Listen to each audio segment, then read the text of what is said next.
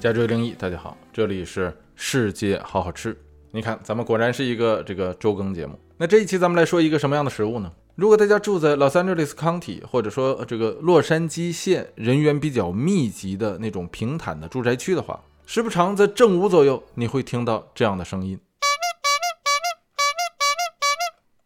哎，这是什么声音呢？咱们首先说这是什么东西发出来的声音啊？这其实呢是一种这个手持的胶皮喇叭。这这东西前面是一个喇叭，后面呢是一个这个皮老虎，它就是个胶皮球嘛，是吧？你一捏有空气进出啊，就从喇叭里头发声。有的时候这个小朋友的自行车上会安这个东西，有的时候大家去看马戏团的这个表演啊，里面那个小丑啊兜里会揣一个这样的啊这个皮喇叭，一捏也是这个动静啊。但是如果在这个 大洛杉矶地区，这个喇叭的声音有一个特殊的含义。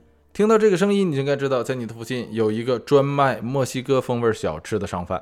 在洛杉矶，这种手持的这个胶皮喇叭是很多卖墨西哥小吃的小贩啊一个揽客的必备工具。这些小贩呢，大多呃是这个把车停到你这个社区边上，然后呢步行下来，背着一个保温箱啊在胸前或者是在他侧面，然后是拿着这个手持的这个胶皮喇叭。哎，边走边捏，哎，就相当于是一种叫卖。那他们这个沿街或者说在社区里卖的是一种什么样的小吃呢？住在加州、亚利桑那、新墨西哥和德克萨斯的朋友们都知道，是吧？这个墨西哥餐或者说墨西哥小吃，算得上是这一片地区啊这个最好吃的，也是最流行的一种吃食了。哎，因为这一片地区这几个州原本啊，在这个美墨战争之前都是属于墨西哥的嘛。墨西哥食物啊，这个种类可以说的是非常的丰富啊，咱们日后会慢慢的讲。但是这种在洛杉矶走街串巷的那这个卖墨西哥食品的小贩呢，他们一般来说只卖一种墨西哥小吃，那这个东西就叫做 tamales。那什么是 tamales 啊？相信很多朋友可能对 tamales 的这个熟悉程度，可能远不如墨西哥小吃里头最著名的那个什么呀 tacos。相信很多朋友都知道 tacos。但咱们在这一期里头，咱们不不聊 tacos 啊，这因为 tacos 实在是太出名了，咱们放到后面有时间再说。哎，咱们回过头来说 tamales。那什么是 tamales 呢？啊，这个东西啊，其实到现在没有一个特别正式的啊这个中文名。如果大家把这个 tamales 这个西班牙语单词啊，就是 t a m a l e s 啊翻这个放到这个翻译软件中，你一翻译啊。翻译出来的那个中文名竟然叫做玉米粉蒸肉，这叫的就实在有些太高级了。与塔马雷斯这种非常亲民的这个气质啊，可以说是这个完全不符。其实对于食物的翻译啊，很多时候最好的方法就是你不要翻译，因为无论你是逐字翻译，还是将这个食物本身的制作过程用你自己国家的语言，然后重新给它起一个名字，它在这一翻译过程中都会丢掉那个食物原本的文化内涵。啊，说最简单，就比方说蛋炒饭，如果你把蛋炒饭翻译成 fried rice 啊，我觉得那都会失去蛋炒饭啊这种原本的文化气质。如果非要把它强制的翻译成 fried rice 啊，那就就会彻底的和这个食物原本的历史文化特征啊就断裂了。所以，如果一种食物呃从 A 点移动到 B 点啊，从一个国家到了另一个国家，你别看它的根不在这里啊，但是只要它还保留着自己的名字。保留着自己名字的那个发音，它的历史文化特征就不会断裂。在这方面啊，这个翻译中最好的一个例子就是宫保鸡丁。宫保鸡丁，你看在英文中就直接叫做 k o m chicken，哎，完全没有翻译，让这个食物在名字上继续保持一个文化的黑盒状态。如果你真的想了解这个食物背后的啊这个故事啊、历史啊、文化特征，你可以顺着它原本的这个名字啊去查询。但是如果一旦你起了一个当地的名字啊，比方说蛋炒饭，你到了美国以后叫做 fried rice，哎，那你这道菜这个食物的这个历史文化的根啊，就真的断裂了。那再说回到这个塔马雷斯也是一样，如果你硬要把它翻译成中文的啊，叫做玉米粉蒸肉，哎，你倒是知道了啊，从这个名字上你知道这个这个东西大概是怎么做的了。但是啊，这个食品背后的这个食物背后的历史文化。啊，这个脉络就会被彻底的被这个新名字切断。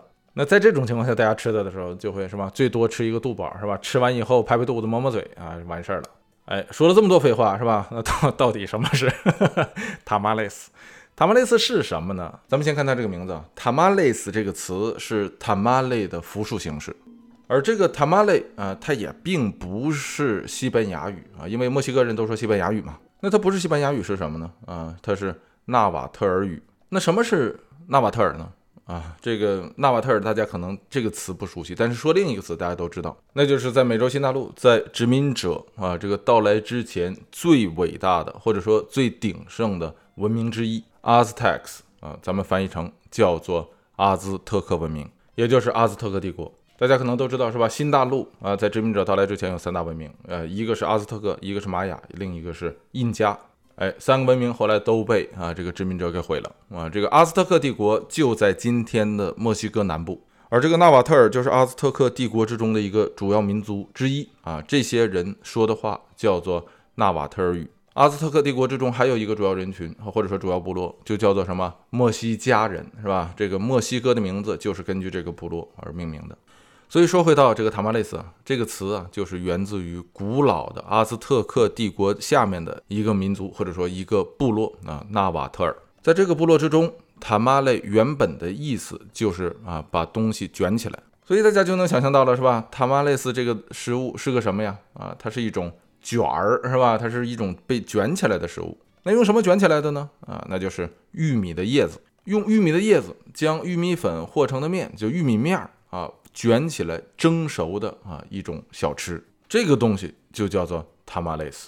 那这东西长什么样呢？啊，如果大家听到前面那个咕嘎咕嘎咕嘎那个声啊，你出门啊把那个小贩叫住，你说 Migo kilo dos tamales，哎，就是哥们儿啊，给给给我两个，哎，人家给你从他的那个保温箱中拿出来，热热乎乎的递到你手上，你一看，首先来说呀，在咱们前面说了，它是用玉米的叶子包起来的。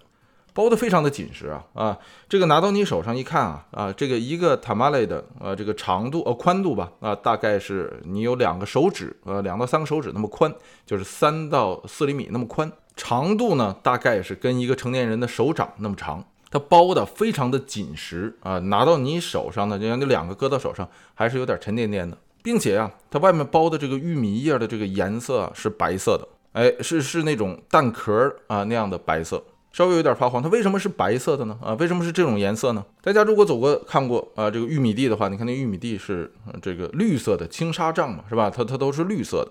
包塔马雷斯的玉米叶，它不是说那玉米杆上长的所有的叶子，而是大家如果买这个玉米是吧，带着那个皮儿的玉米，你把这个玉米棒的外层剥开，里头它紧贴着那个玉米颗粒，它还有一层啊，是吧？叶子。包塔马雷斯的那个玉米叶就是这一层的叶子啊，相当于玉米原来的这个内衣，用用它包的。它这个外观长这个样子啊，就大概一个巴掌那么长啊，三到四厘米那么宽的一个卷儿。有的时候呢，这个卷儿呢是用玉米叶子撕下来一条啊，在当间儿啊，在中间系了一下，系一个扣。有的时候呢就干脆不系，系或不系它都很紧实啊。你把它打开，你会发现这个包着它的啊是一个完整的玉米叶。那里头的这个东西，就真正吃的这个东西，就是咱们前面说那个用玉米粉和成的玉米面蒸熟的啊一种啊这个哎条形的啊这样的糕，里边呢一般有馅儿，有的是这个甜的豆馅儿，有的时候是肉馅儿。吃的时候啊，由于它外头不有层这个玉米叶吗？啊，打开的这个玉米叶就像个盘子似的，你可以托在手里啊，就这么这么来吃。它这个口感呢，是这个有点黏，又但是又非常的糯，它不粘牙，里面有馅儿是吧？有的是甜的，有的是咸的啊。那这个东西就是塔马雷斯。大家听到这里是不是会发现塔马雷斯特别像咱们中餐中的一种食品呢？是吧？又或者说一种食物啊？什么呀？是不是特别像粽子？首先来说都是小包装是吧？你这个粽子跟塔马雷斯的那个包装的体积差不多，并且都是啊拿叶子啊把这个食品包装起来。这就说明什么呀？它是一个非常便携的食物，是吧？那是你可以带着它走，边走边吃。那咱们在这个加州一零一那个端午节的那一期节目之中，是吧？聊粽子的时候，咱们说过，凡是这样的这个传统食品，它都是在这个早以前给那种外出工作的人，是吧？你或是渔民呢，或是这个行脚的人呢，所准备的一种传统的快餐。这个粽子的历史，咱们说过了啊，是非常的悠久。在端午节的那一期，咱们说过是吧？最早出现的文字记载是在西晋时期啊，就是距今大概是一千六百多年前啊，由这个新平太守啊，这个周楚所写的《风土记》，算得上是非常的悠久了。你想，一千六百多年前的食物是吧？今天还能够吃到，但是在它有文字记载之前有没有呢？肯定也有啊，但是具体有多久远那就不知道了。所以据文字记载的历史就是粽子啊一千六百多年前。那这个塔马雷斯的呃这个有记载或者说有佐证的历史呢，要比粽子还要稍久远一些。粽子的历史可以追溯到一千六百年前，而塔马雷斯的历史可以追溯到啊这个有佐证的啊就是公元一百年左右。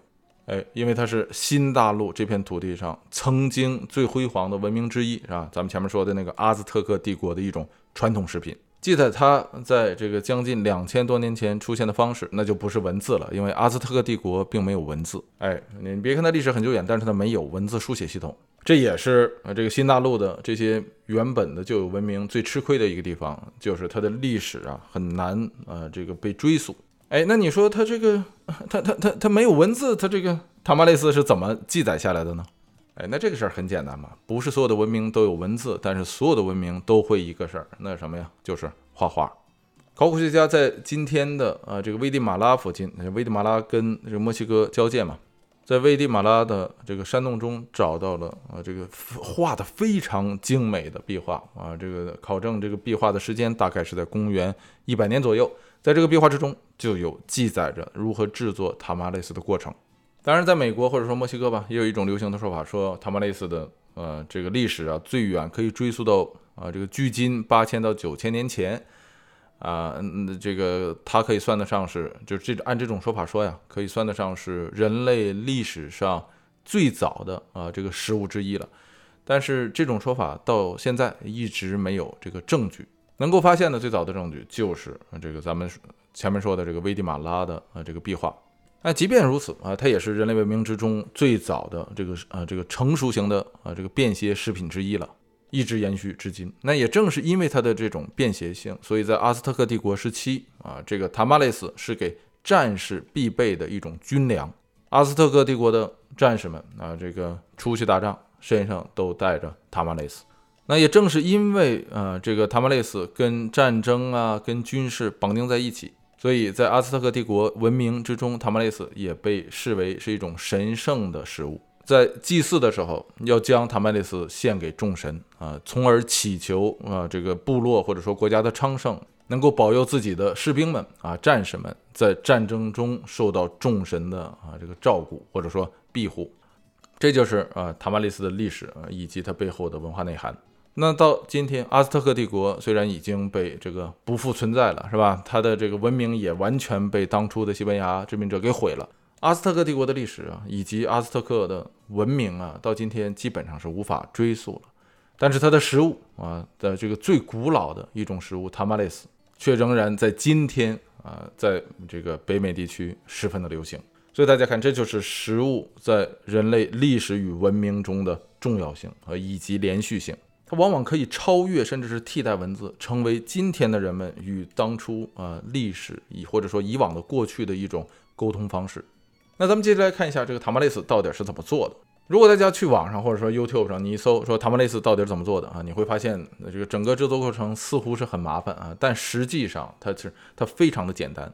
因为今天的很多这个视频，这个所谓博主啊，是吧？他是为了展示自己的那个厨艺技艺啊，他往往将这个本原本很简单的东西，将其复杂化了，往里面加了很多啊自己的创意进去。但这这本来是好事嘛，因为食物本来就应该它应该向前发展嘛，是吧？它它有多样性。但是你说它传统怎么做的啊？其实没这么复杂，因为这个东西啊，它非常的便宜。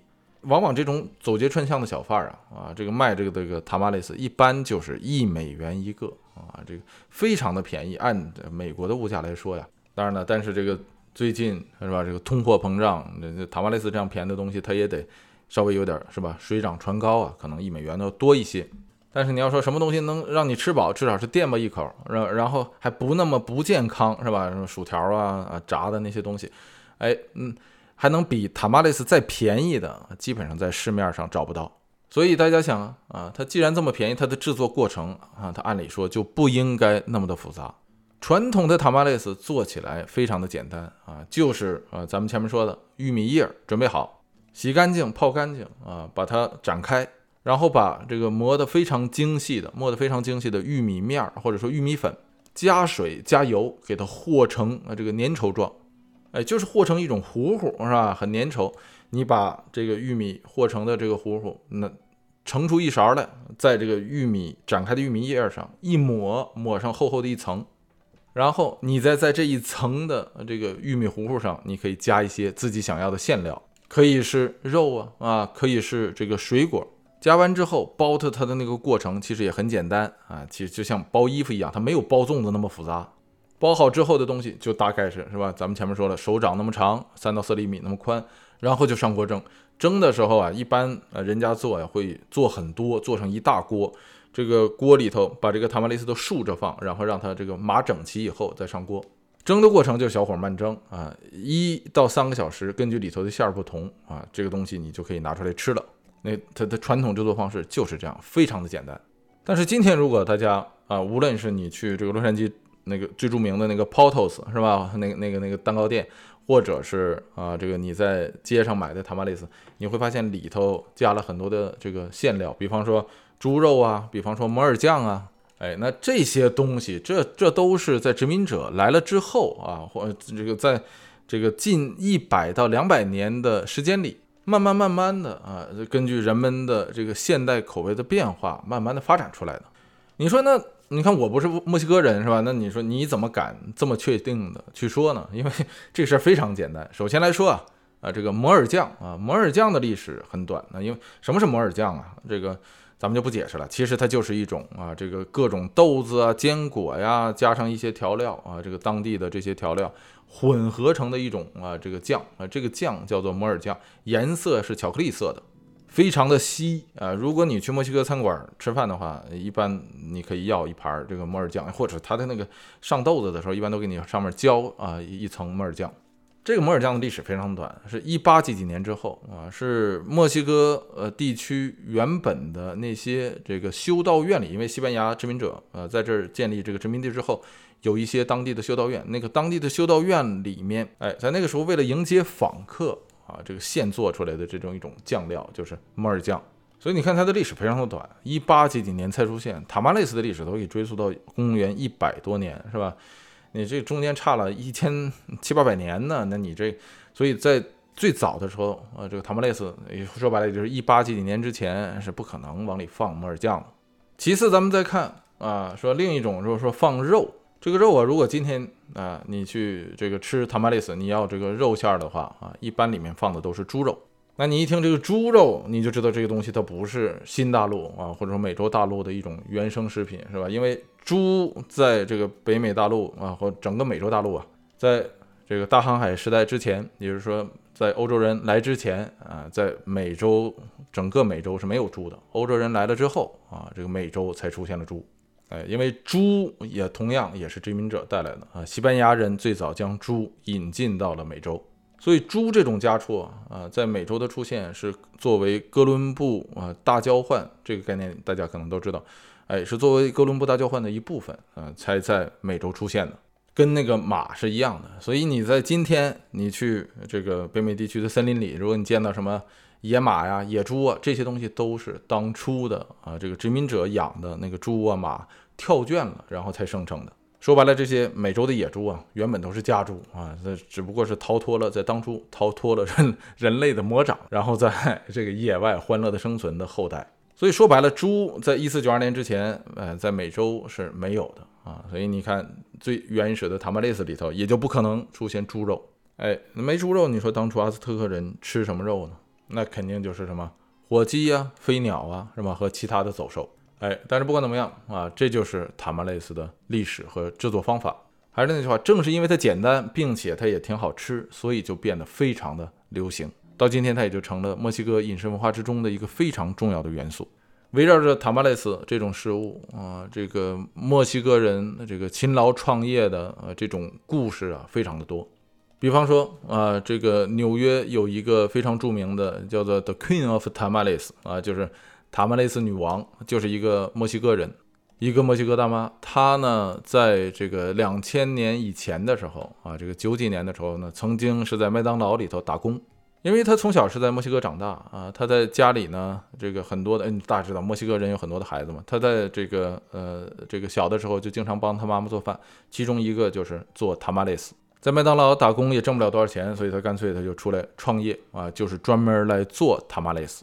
哎，在九几年到两千年这个交接之初，开始在街上啊卖这个塔马雷斯。那时候他没有执照啊，走街串巷还经常被这个警察抓，因为那时候是那个朱利安尼是纽约市长嘛，朱利安尼要求这个纽约的所有的大街小巷，就主要街道吧，全部要清空，不允许有小贩出现。哎，所以那个时候就就他按他讲述啊，就是被警察追着啊，也相当于像那个城管似的啊，满街跑。呃，因为一旦被警察抓住啊，不光是要把你的所有塔马雷斯按他，这都是他的原话，不光是要把他的塔马雷斯全部扔到了这个垃圾箱里，并且还把他这个抓到监狱里。他因为卖塔马雷斯，在这个朱利安尼当市长期间，他一共被捕了十八次。一直到朱利安尼下去，不再是这个纽约市长了，呃，布隆伯格上台啊，这个布隆伯格就允许所有的墨西哥，所有的不光是墨西哥小贩，就所有的街头的摆摊的啊，这个卖小吃的小贩也好，卖什么其他的小贩也好，只要你申请，就给你发执照。哎，就这样，当这个布隆伯格成为纽约市长之后啊，这个大姐才得到啊这个真正的在这个街头摆摊的执照，从此啊一发不可收拾啊，这个。到今天，他仍然在纽约的呃这个纽约市，好像是九十几街、九十二也不到九十七街之间吧。啊，这个卖塔马雷斯，不光有了很多的这种这个快餐的这个小推车，而且呢还有了自己的店面，营业时间从早上五点一直到晚上十点啊，非常的辛苦。那这是一个你看这个墨西哥人艰苦创业的故事。另一个呢，就听得比较悬了，这我也是从别人那儿听说的。人说呀，说呢。他他也是听别人说的。他说他的一个朋友在这个洛杉矶啊这个市区内住，有一天下午的时候就非常饿啊，那是找冰箱吃，没有什么可吃的时候，正在想说该吃什么的时候，突然听到外面有这个捏啊这个喇叭的，就咱们前面说那个嘎咕嘎咕嘎咕那个声，哎，他出去推门一看，是一个这个墨西哥大叔啊，这个背着一个箱子卖塔马雷斯，他就要了八个啊，要了八个回去吃。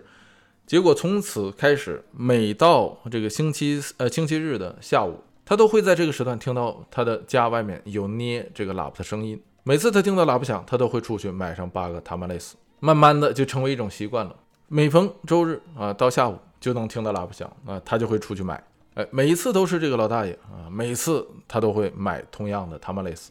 两个人基本上也不说话，他也从来不问说老大爷叫什么姓什么，反正就是买上八个塔马雷斯回家吃。然后下周大概同一时间还会在自己的这个窗户外听到这个喇叭响。慢慢的，这个几年过去之后，突然一个时间，这个老大爷不来了。到了这个星期天下午的那个时候，再就听不到这个喇叭响了。然后就是连续几个月都看不到这老大爷了。这哥们又回到说，每到周日的时候啊，下午啊饿的时候怎么办？就又去翻自己的冰箱。直到几个月后啊，突然又是在周日的这个时间。在自己的窗户外听到了这个喇叭响，推门出去一看啊，发现一辆这个 BMW 啊宝马停在这个街区的这个角落里，一个墨西哥小伙子背着一个呃这个保温箱，旁边站的是那个老大爷。